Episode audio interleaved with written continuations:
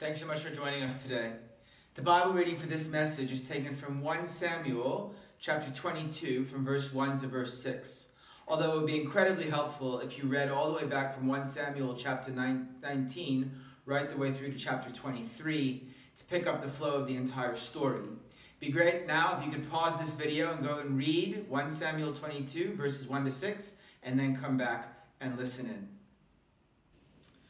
Christianity is not a visa that gets you into a country called pleasure or comfort. Hardship and stress, the kind that we're all having to deal with at the moment in our own unique way, are very much part of the Christian's journey. There's the common experience, and then there's the additional element of facing stress while trying to endure faithfully and counting it pure joy when we face trials of many kinds. There is a suffering that will come to all those who desire to live a godly life in Christ Jesus, Paul tells us in 1 Timothy chapter 3. And all the while, God's grace is freely given, and Jesus paid the necessary sacrifice for us, and he promises us sufficient grace, and he gives more grace. Jesus himself taught in the midst of all of that, that those who would follow him need to count the cost and expect to suffer. Part of that suffering and part of living in that world, the world that we all live in, is the reality of stress. The Bible is full of stories about real people who at times had to cope under great pressure. Elijah, Moses, Job, Jacob, Jeremiah, even Daniel are but a few that come to mind. Christian believers are not exempt from any of the stresses that affect all people. So do not think that you're exempt or will find an instant fix to be a mature, emotionally stable person because you've put your trust in Jesus Christ. 1 Corinthians chapter 10 verse 11 tells us that the things that happened to God's people in the Old Testament happened to them as examples and were written down as warnings for us. And so, as we continue to go through our series, thinking about how God's grace is sufficient for us, that promise that Jesus makes and gives to Paul, and as we think about that promise in light of characters in the Bible, Paul, Abraham, this morning we come to the story of David. And we come to a time in the life of David that people don't often go to. You know, they often go to David and Goliath. That's the great Sunday school story. Or when David really badly messed up and he had an affair with Bathsheba. We're not going to either of those two places. We're not going to the great victories that David won. We're going to a little-known story that takes place in a cave called Adullam in 1 Samuel chapter 22. Now, it's no accident that we've arrived here because we all know that at some point in the last few months, we have retreated into our caves. We have found ourselves to be very much alone, disconnected from the world around us, and still enduring much stress and pressure. And so that's what we're going to be considering from the life of David, is how did he cope in the midst of this time of stress? Now you might think, hey, he went and hid himself off in his man cave. No, that's not what he did. David wasn't hiding in his man cave, having a jolly old time. He was hiding from Saul. Here's what happens. This is the story of how David finds himself hiding out in a cave. Saul had been appointed the king of Israel, the first king of Israel. But at some point in his reign, he failed. And God had decided that he would remove Saul as the king, and his children would not inherit that throne. God had sent Samuel to anoint David in the town of Bethlehem. David was the youngest of Jesse's 7 sons. And so David is anointed. Then there's this war that takes place between the Israelites and the Philistines. That's where the story of Goliath comes into play. David goes to deliver some food to his brothers. He hears the taunting. He says, "I'll fight Goliath." He kills Goliath. The story carries on. He begins to get noticed. He's been anointed this king. Nobody knows about it because if Saul knows about it, David's going to get killed. And David is, because of his heroics, brought into Saul's home. He's made commander-in-chief of the armies. He wins a bunch of incredibly amazing battles. He becomes a hero and much loved by the people. And as his star is sort of rising, Saul doesn't like it. So that David becomes the object of Saul's hostility in the palace. So here this young man is, anointed by God to become the next king of Israel. He knows that. He begins to shine, and the current king, who holds all the power, wants him dead. And so in 1 Samuel 19 and 1 Samuel 20 and 1 Samuel 21, we meet David on the run. He's running away from Saul, who's trying to kill him. In 1 Samuel 21, we find him starving. He goes to a priest. He asks for food. He goes for bread.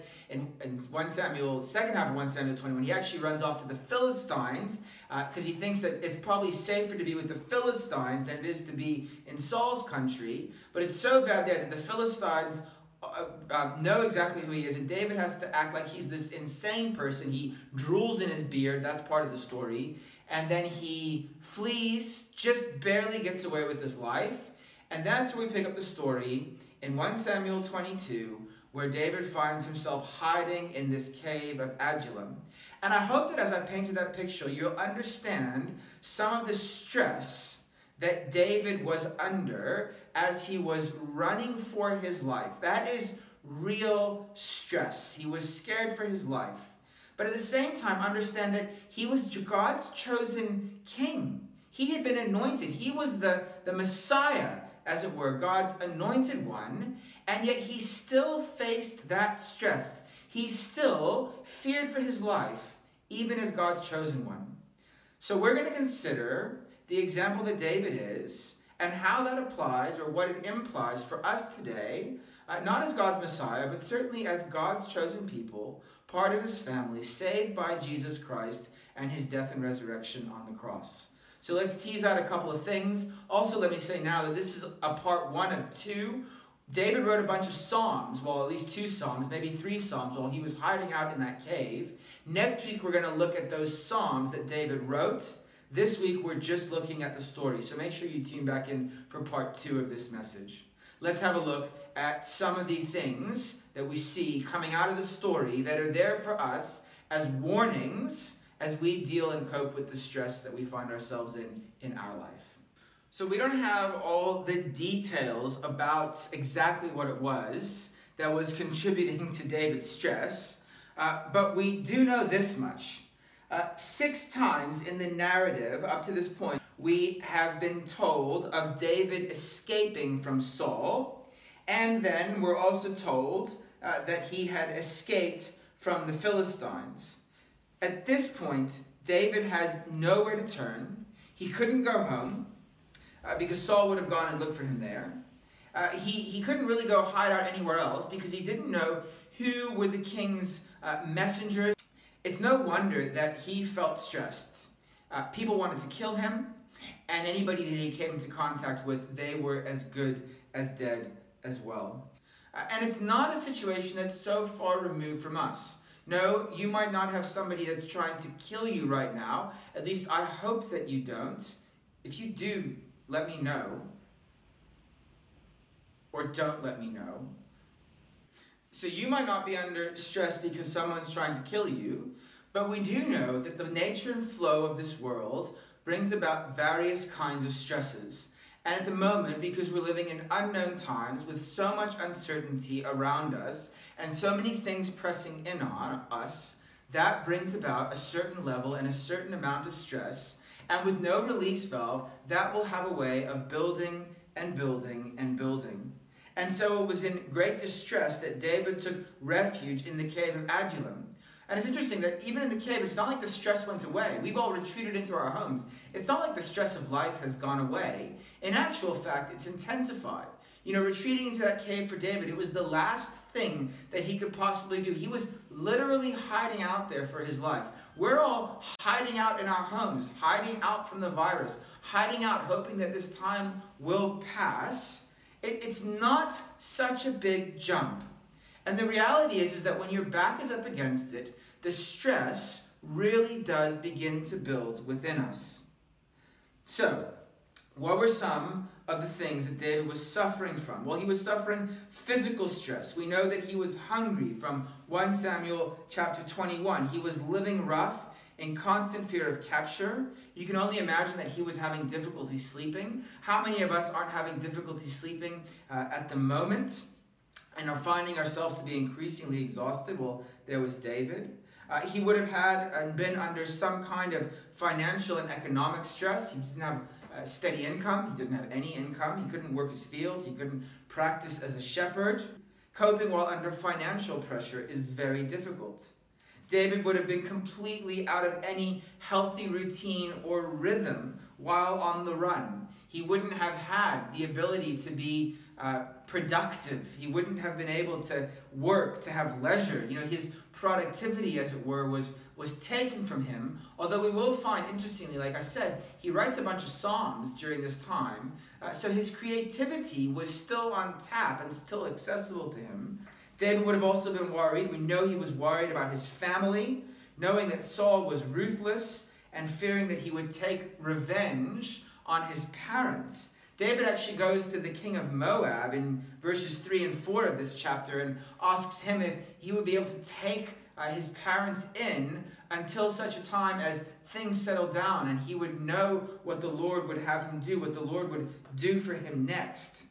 Of course, later on, in 1 Samuel 22, verse 11 to 19, when he hears of the massacre that took place at Nob, he knew that his fears for his parents were justified because those priests that had helped him, that entire town that had just given him some bread and a sword, were slaughtered by the men of King Saul.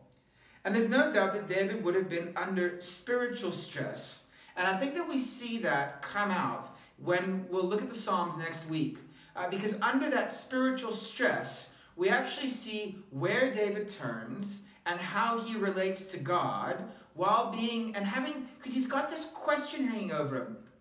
Am I not the chosen one? Am I not the one anointed to be king? Why are my enemies pursuing me? And why is God not bringing this to an end? So, that's the first thing that we need to understand about what was going on, about David's situation and the stress that he was under. But what we also have to understand is that God uses stress to get our attention. He used stress to form David into the king that he was calling him to be. David becomes referred to as a man after God's own heart. And it's in that pressure cooker that we discover that David is being formed to be the leader of God's people that God is calling him to be. And sometimes God does that with you and I. He might use stress in our life because he wants to slow us down. Sometimes God allows me to be in a stressful situation to make me slow down or even come to a stop. Perhaps he wants to help us to recognize our own limitations. And if we have an inflated opinion of ourselves, he reminds us that we are fallible. God uses it and wants us to understand what stress is like in order to enable us to help others when they find themselves in this condition. If we have never had difficulty in coping with our own stress, we will never be able to empathize or sympathize with somebody who's dealing with their own. God uses stress to mold you into the person that he wants you to become. It's called creative stress, that sometimes God is using the stress in your life to create and to be creative in you, to push you to that place where he knows that you can go, where he wants you to be. God also uses stress to drive us to himself. And I think that's what we see most clearly, again, when we read those Psalms. So Psalm 57 and Psalm 142, if you want to get a head start on next week, God uses stress to drive us to himself. If God cannot reach us internally through his word preached and read, if we refuse to listen to that word, he will get our attention by placing us in a difficult or unpleasant situation. After all, that's exactly what God did with Jonah. This was Jonah's experience inside the belly of the great fish that God sent to swallow him. It was from inside the fish that Jonah prayed to the Lord his God. Jonah prayed in that place, and God finally had his attention. Although we don't have a lot of details, it's just a couple of verses, I think there are some things that are very clear that comes out of the change that God is working in David's life. The first thing that we see very clearly is in verses 5 and 6, and that David is carefully listening to God. So he comes to the cave, he's in the cave, then he goes down to Moab, he makes this treaty with the king there to make sure his parents are looked after. Then the prophet Gad says to David, "Do not remain in the stronghold, depart and go into the land of Judah." So David departed and went into the forest of Hereth.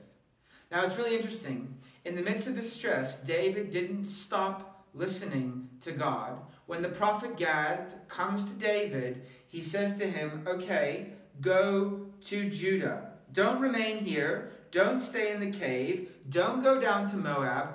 Go back to Judah, to the dangerous place, to the place that is the cause of your stress. Don't run away from it. Go back into it." And it's interesting that David listened and David obeyed. So David departed and he went into the forest of Hereth. He went back into Judah. The second thing that we see is David's incredible composure in the face of what is awful news. If you read right the way through 1 Samuel 22, you discover that the place that David had visited in the previous chapter, the priest and the whole village is slaughtered by Saul's men. But one person escapes. But one of the sons of Elimelech, the son of Ahitub, named Abiathar, escaped and he fled to David. And he told David exactly what had happened. Now you can only imagine that what that would have done to David's heart. It would have broken it to know that he was the cause of all these people's death. But he turns in the midst of this terrible news and he says to Abiathar, "Stay with me. Do not be afraid, for he who seeks my life seeks your life. With me you shall be in safe keeping." There's this picture that as this son of the slaughtered priest aligns himself with David, he will be safe. So too it is with us. When we align ourselves with God's Messiah, with Jesus Christ, and when we keep our eyes fixed on Jesus, it's only in that place that we find true safety. But in the middle of that, we see that David doesn't break down. He doesn't have a pity party. He just says, "Come and be with me." That is David's composure in the midst of bad news. His calm response in the face of that news shows us that he had learned not to panic. At some point, we will all have to face bad news. In the middle of stressful situations, we'll get worse news. Will you go to pieces then, or like David, will you remain calm because you are living in the presence of God with his Spirit in your life? The Bible says in Psalm 112, verse 7, that the person who fears the Lord will have no fear of bad news. The third thing we see is that in his distress, David turned to God. That's when he writes these psalms. Psalm 57, David cries out to God for mercy. Psalm 142, David prays that the Lord would deliver him from his enemies. In Psalm 52, which is also around the same time, it's a psalm when Doeg the Edomite goes to Saul, David praised God in expressing his trust in the Lord's love and his hope in the name of the Lord. Friends, the Bible tells us that no eye has seen, and no ear has heard, and no mind has ever conceived what God has prepared for those who love him. And if you wait on him, he will turn your stress and your pain into something glorious. In Psalm 57 and verse 2, we read, "I cry out to God Most High, to God who fulfills his purpose for me." You see, David had come to understand that in the midst of his stress, God was fulfilling his purpose for David. What I want you to hear this morning is that in the midst of your stress, God is fulfilling his purpose for you. Whatever it is that you're going through, whatever it is that you find yourself in, God is fulfilling his purpose because you have put your hope and your trust in him.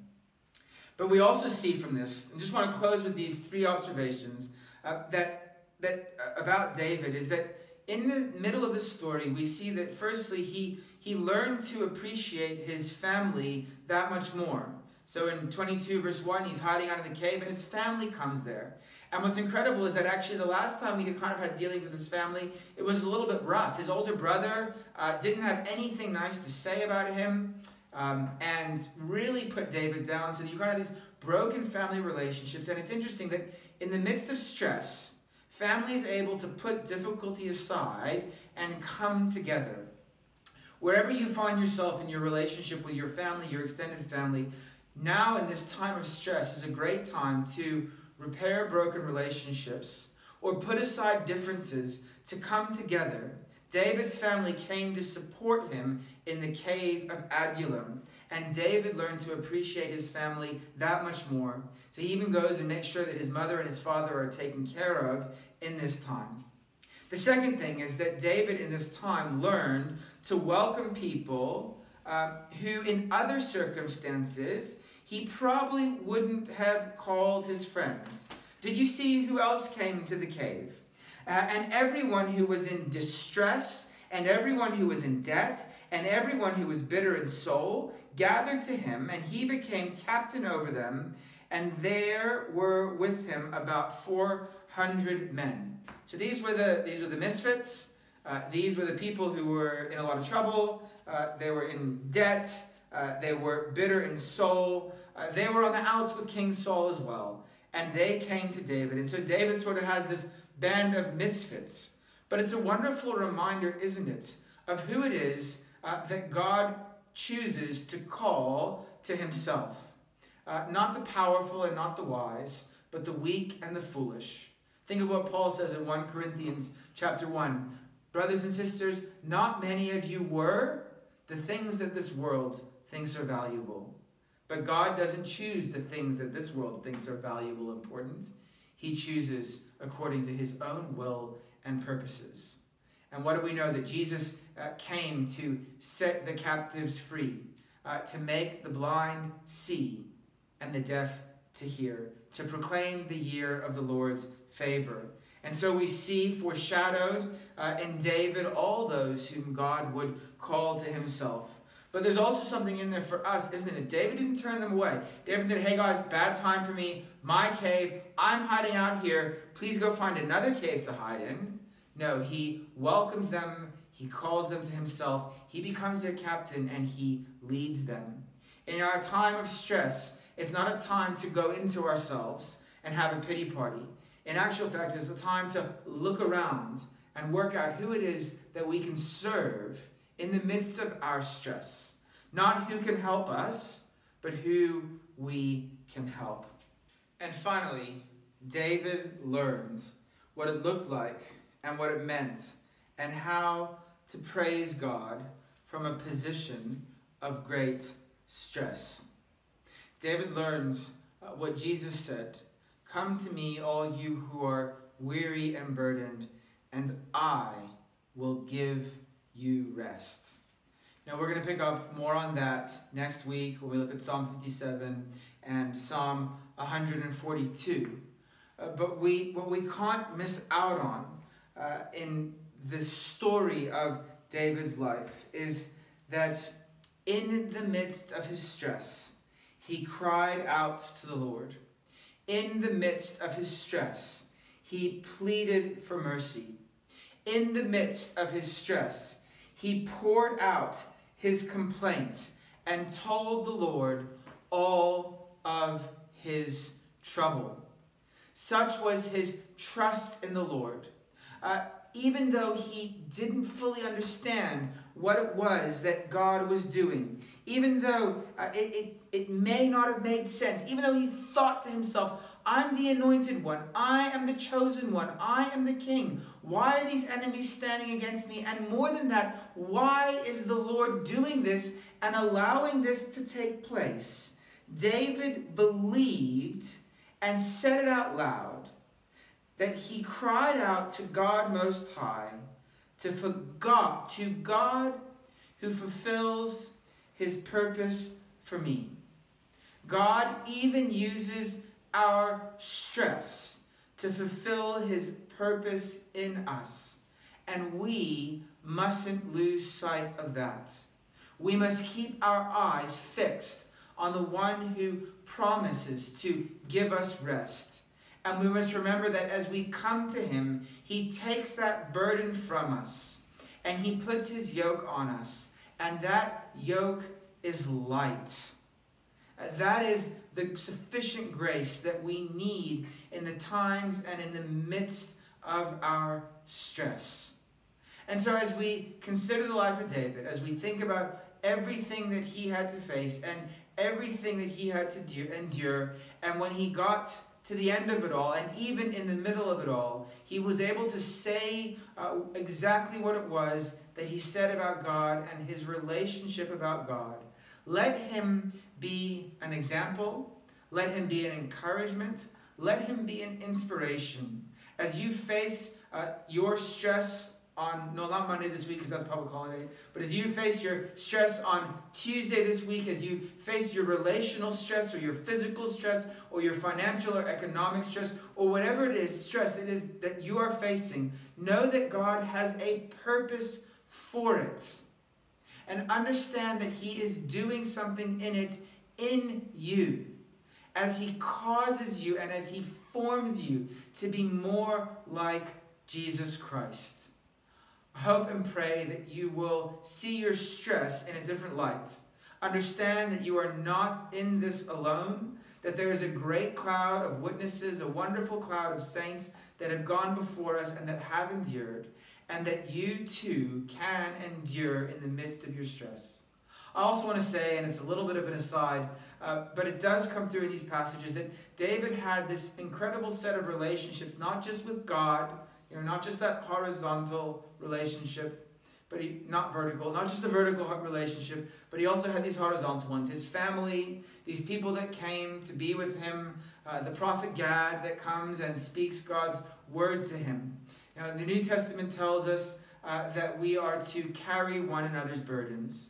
And so if you feel that your stress is becoming too much and you need someone else that you need to share it with beyond bringing it to the Lord, please know that there are brothers and sisters in Christ in Southern Cross Church who love and care for you deeply and who would be more than happy to help you in carrying the burden of your stress that you have at this time.